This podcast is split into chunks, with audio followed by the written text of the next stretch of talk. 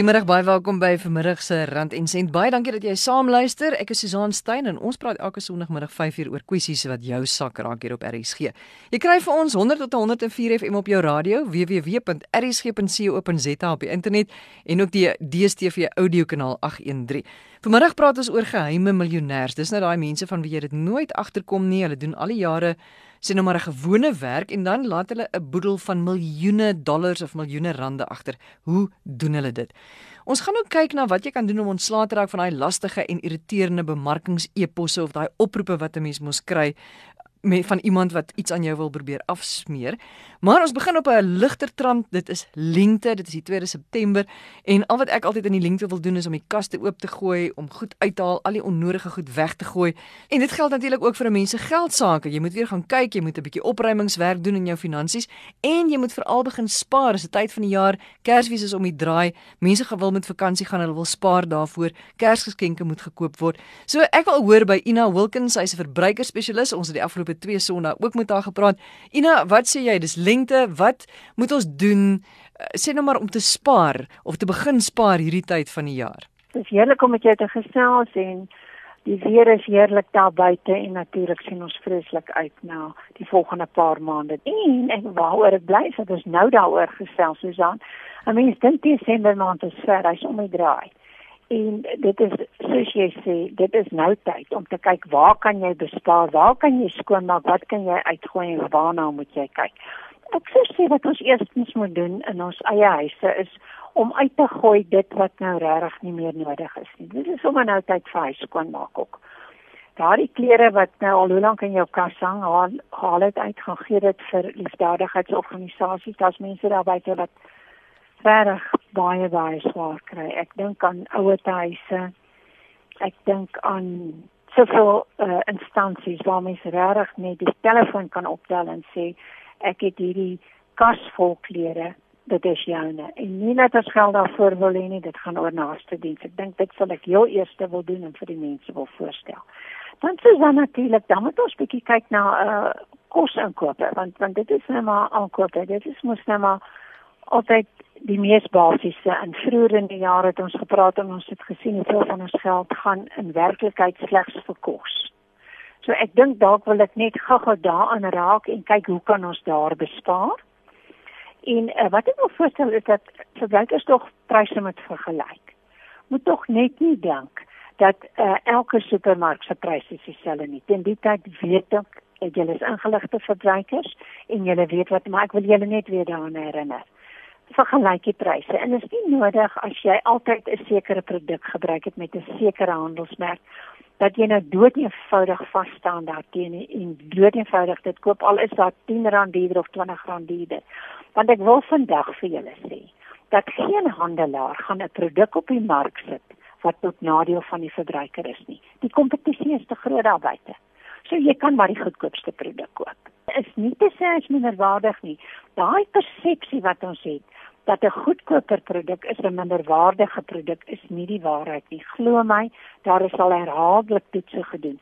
Nou wat bemarkers doen en hulle is baie slim en is reg, want hulle moet die produk verkoop.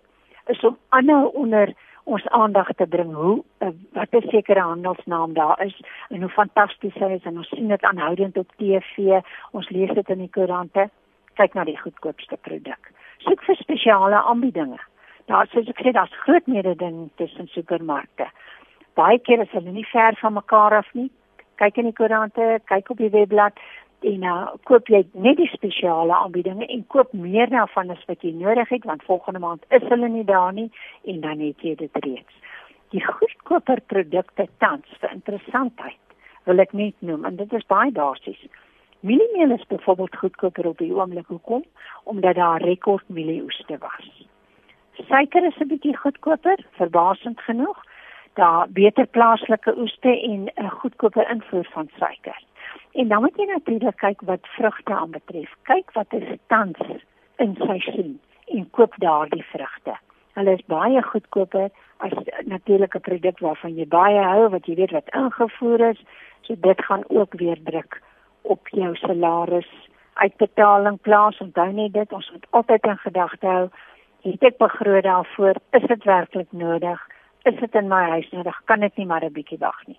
Maar omdat ons nou in September is, onthou Desember maand lê voor. Met ander woorde, ons moet daaraan dink, wat gaan ons nodig hê hier in Desember? Ons wil dalk uh, vrugtekoek of twee bak.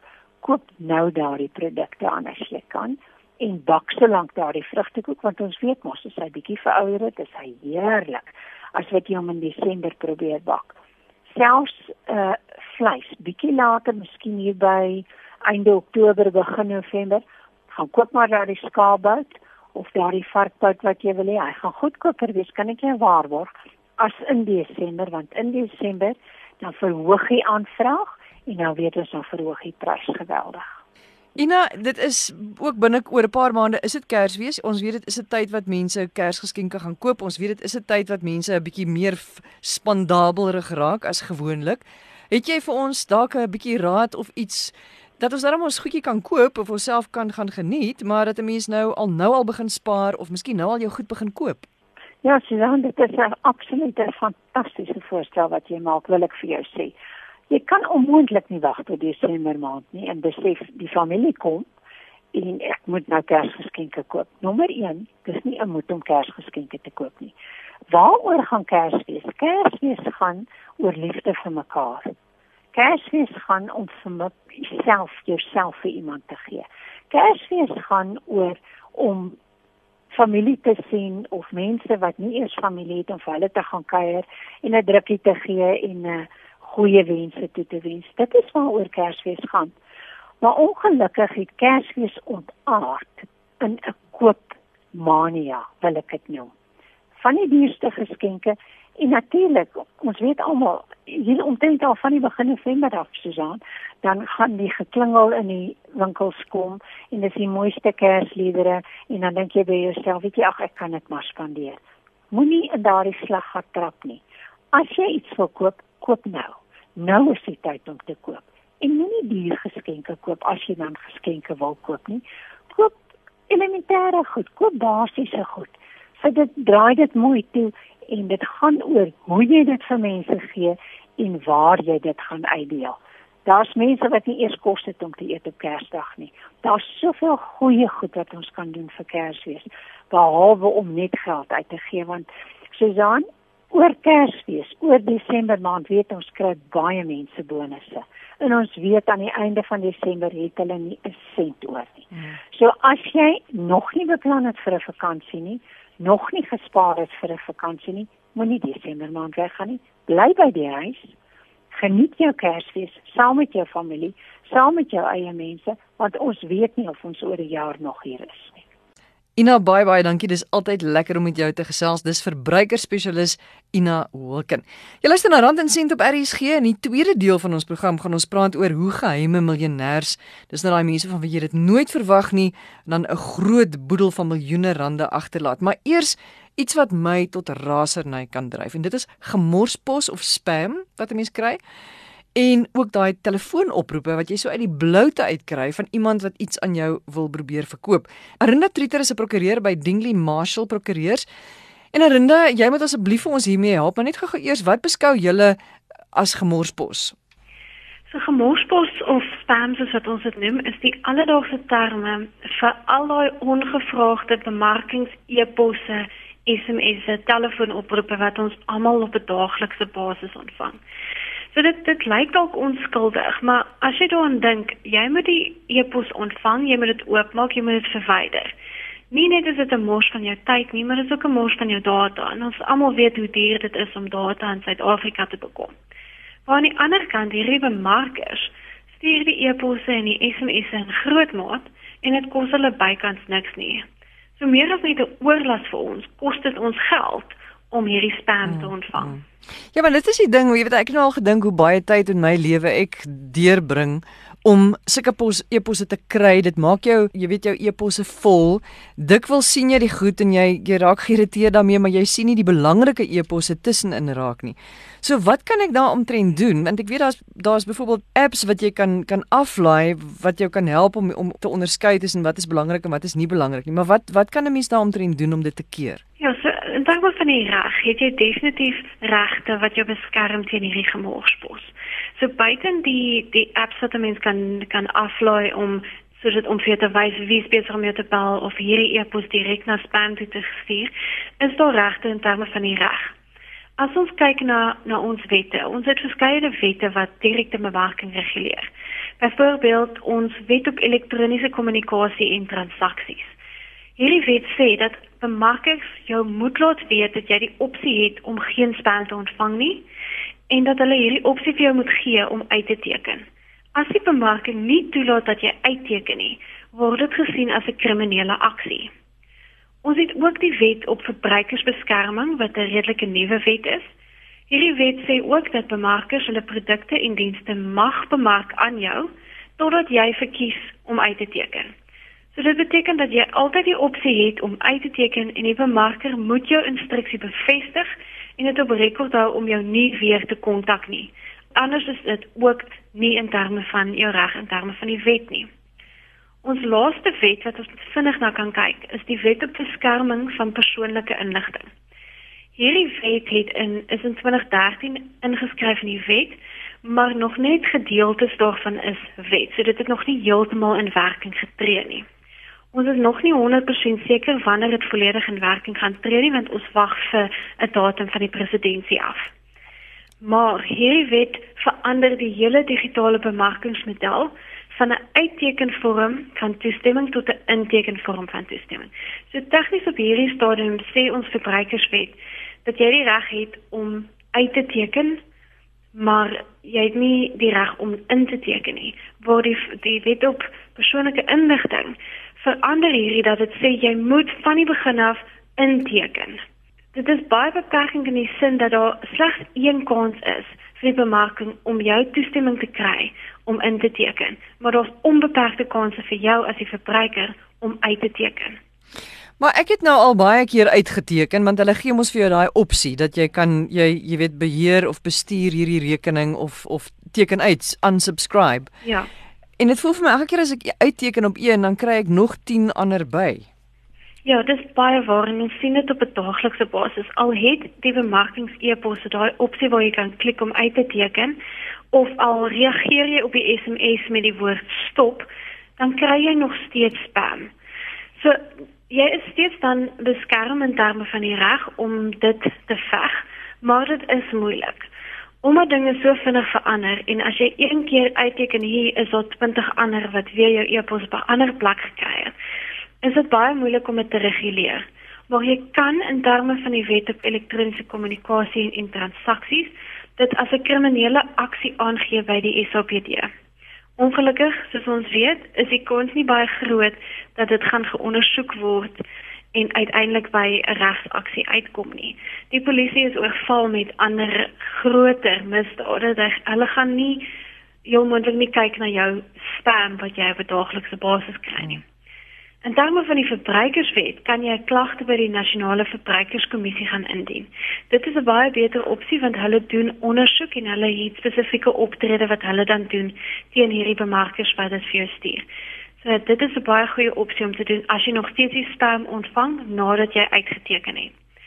Die nuwe wet, die wet op beskerming van persoonlike inligting, het ook sanksies wat hulle misdrywe in die wet uiteensit. Dit kan die vorm van 'n boete neem, 10 miljoen rand of gevangenisstraf van 'n tydperk van hoogstens 10 jaar of jy kan beide boete en gevangenisstraf kry. Maar soos ek gesê het, hierdie wet het nog nie in volle in werking getree nie. So ons gaan nog moet sien hoe hierdie sanksies in praktyk werk. Maar dit gaan 'n groot verandering in ons regstelsel wees.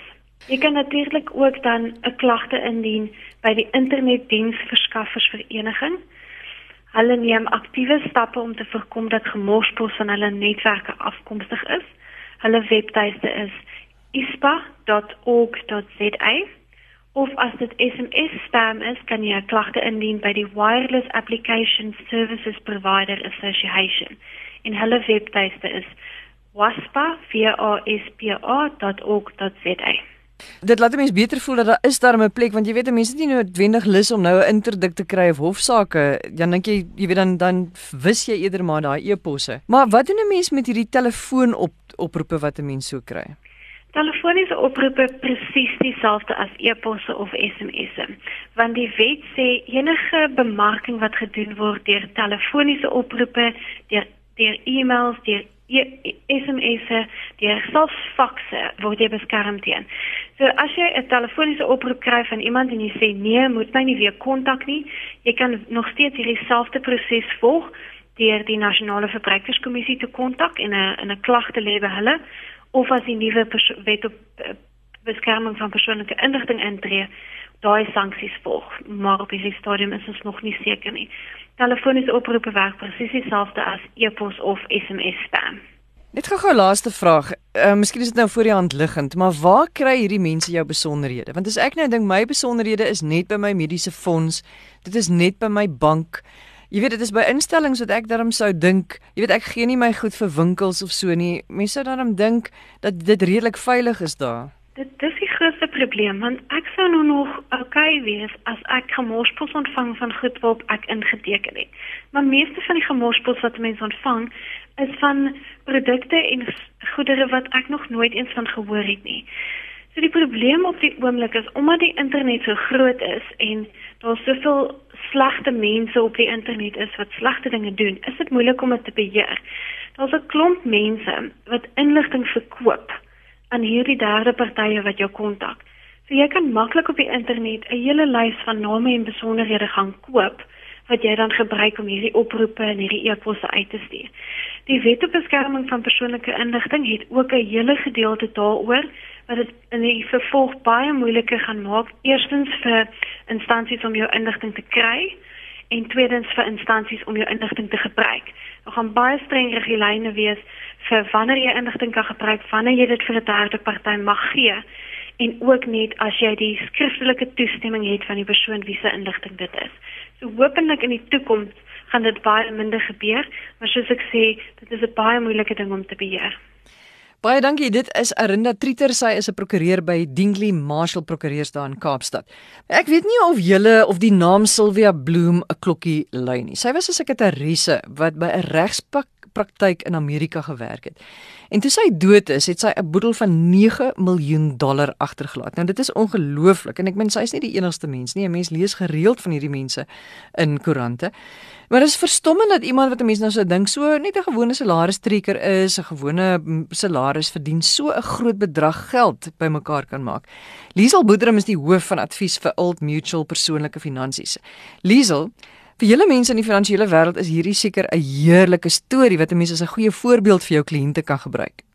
Ag dit is 'n absolute heerlike storie Susan. Ek moet sê dit is so lekker want mense kry ongelukkig baie min so 'n goeie voorbeeld van iemand wat absoluut die voordeel trek van nie meer spandeer as wat hy verdien nie en oor 'n baie lang termyn gedissiplineerd spaar. Daai verskil tussen wat jy verdien en wat jy spandeer. As jy binne jou salaris leef of binne jou inkomste leef, die verskil oor 'n lang termyn te spaar. Ek dink um, ek het gesien die Sylvia Bloemwans na wie verwys het, het vir 67 jaar gewerk. So dis oor 'n baie baie lang termyn, maar sy het absoluut die vrugte gepluk aan die einde van die termyn vir haar toegewydheid na dissipline. Maar Liesel, hoe dink jy doen 'n mens dit? Want want jy weet die eerste gedagte wat ek het is dat sy dalk niks uitgegee nie, sy het nooit met vakansie gegaan nie. Dis baie moontlik. Kyk, daar's baie mense wat met net gebore word met daai met min behoefte om te spandeer. Daar's baie min sulke mense. Meeste van ons het die behoefte om dan nou en dan vir onsself iets spesiaals te koop of op iets spesiaals te spandeer wat jy nie werklik nodig het nie, maar wat op die ouend maar die lewe die moeite werd maak. So die beginsel is om die balans te vind. Ek dink meeste van ons hel oor na die ander kant toe waar ons te veel spandeer en dan raak dit gewoonte, dan spandeer jy op 'n maandelikse basis meer as wat jy verdien en jy kry jouself dan in 'n skuldblok geval wat net erger en erger raak. Sylvia was klaarblyk aan die ander kant van die spektrum waar sy waarskynlik bitter min spandeer het. Ek weet nie hoe of sy haarself ooit iets spesiaals toegegee het nie en of sy net absoluut op die broodlyn geleef het. Sy het klaarblyklik vreeslik baie geld gespaar oor 'n baie lang termyn.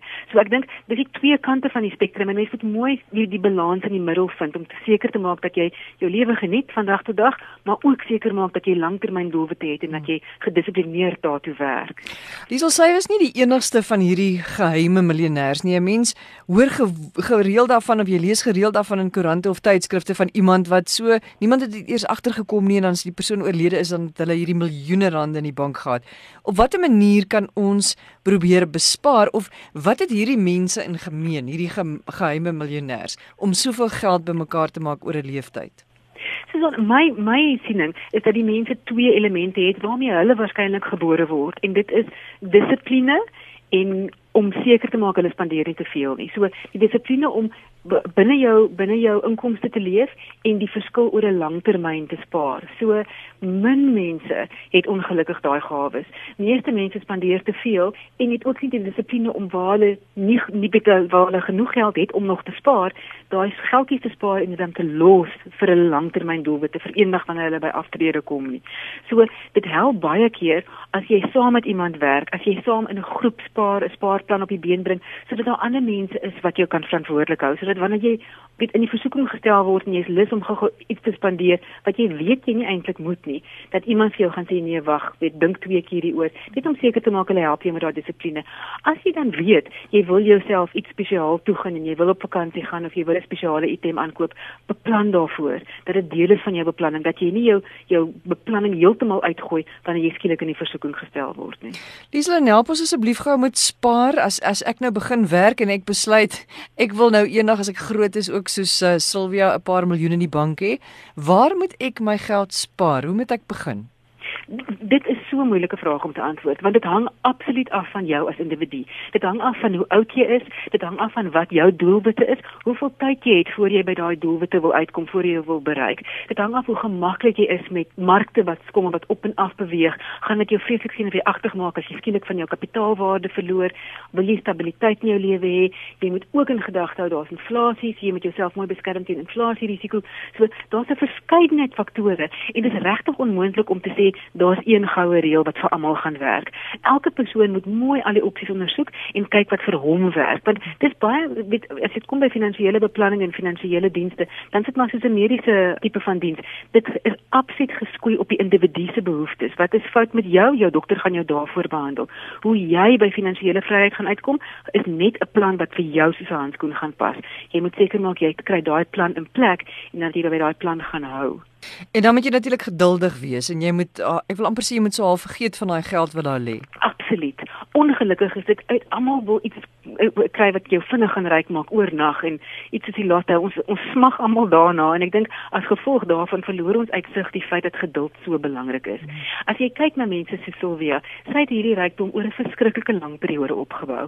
Dis klaar blyklik geld wat sy gesit het en sy daarvan vergeet en dit het opgebou en opgebou oor tyd. Met saamgestelde rente is dit astronomies waartoe kapitaal kan groei.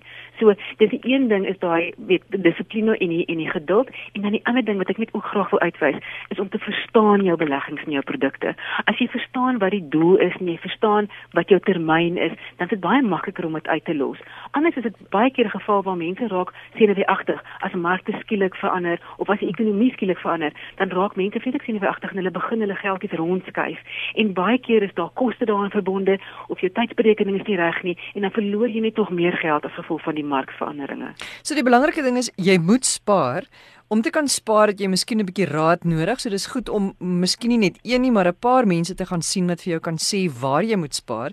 Dan as jy begin spaar, moet jy geduldig wees. Jy moet 'n langtermyn, jy moet dit swaaf oor die langtermyn doen. Dan het die Engelse 'n terme, hulle praat van KISS, keep it simple, stupid. Absoluut ja. So dit dit gaan hand in hand met verstaan waar jou geld is. Ek dink baie keer is is is mense beleggers word so weet hulle kry glinster in hulle oog want hulle hoor van die markte en die produkte en die verskriklike goeie groei wat hulle gaan kry en dit is dit is belangrik om seker te maak jy is in die regte fondse belê en jy die regte produkte en die kostes nie te hoog nie. Maar wat baie belangriker is as al daai vreeslike tegniese beleggings um, oorwegings is die doodgewone bly in die mark, bly geduldig, maak seker jy bly lank belê en moenie verskriklik rondskuif nie want dit kan vir jou so nadelig be, um, bewerkstellig. En onthou die groot geheim van saamgestelde rente. Absoluut, ek dink saamgestelde rente is die sewe of die agste wonder van die wêreld. Dit is so belangrik en die impak daarvan is so verskriklik groot. Liesel baie dankie. Dit is Liesel Boedrum. En as jy dalk dink jy is Suid-Afrika se Sylvia Bloem, laat my asseblief weet. Ek wil baie graag weet wat jou spaargeheime is. E-posadres susaan@rsg.co.za. Voor ek groet, ek herinner jou net weer aan die Rand en Sent boek wat jy by boekwinkels na aan jou sal kan aanskaf ook aanlyn. Dis natuurlik nou die ideale manier om daardie finansiële kas van jou skoon te maak voor die lente te begin, om jou te vergewis van maniere hoe jy kan spaar, jou geld kan belê. Enige iets van finansies wil ek nou amper myself verstout om te sê is in die boek van ons saamgestel. Onthou ek ons herhaling van Rand en Sent op 'n Woensdagoggend 04:30. Jy kan ook na al ons gesprekke gaan luister as 'n potgooi by www.rsg.co.za. Ek is Susan Stein, baie dankie dat jy saam geluister het en vir jou deelname. Ek hoop dit is 'n wonderlike week vir jou. Totsiens.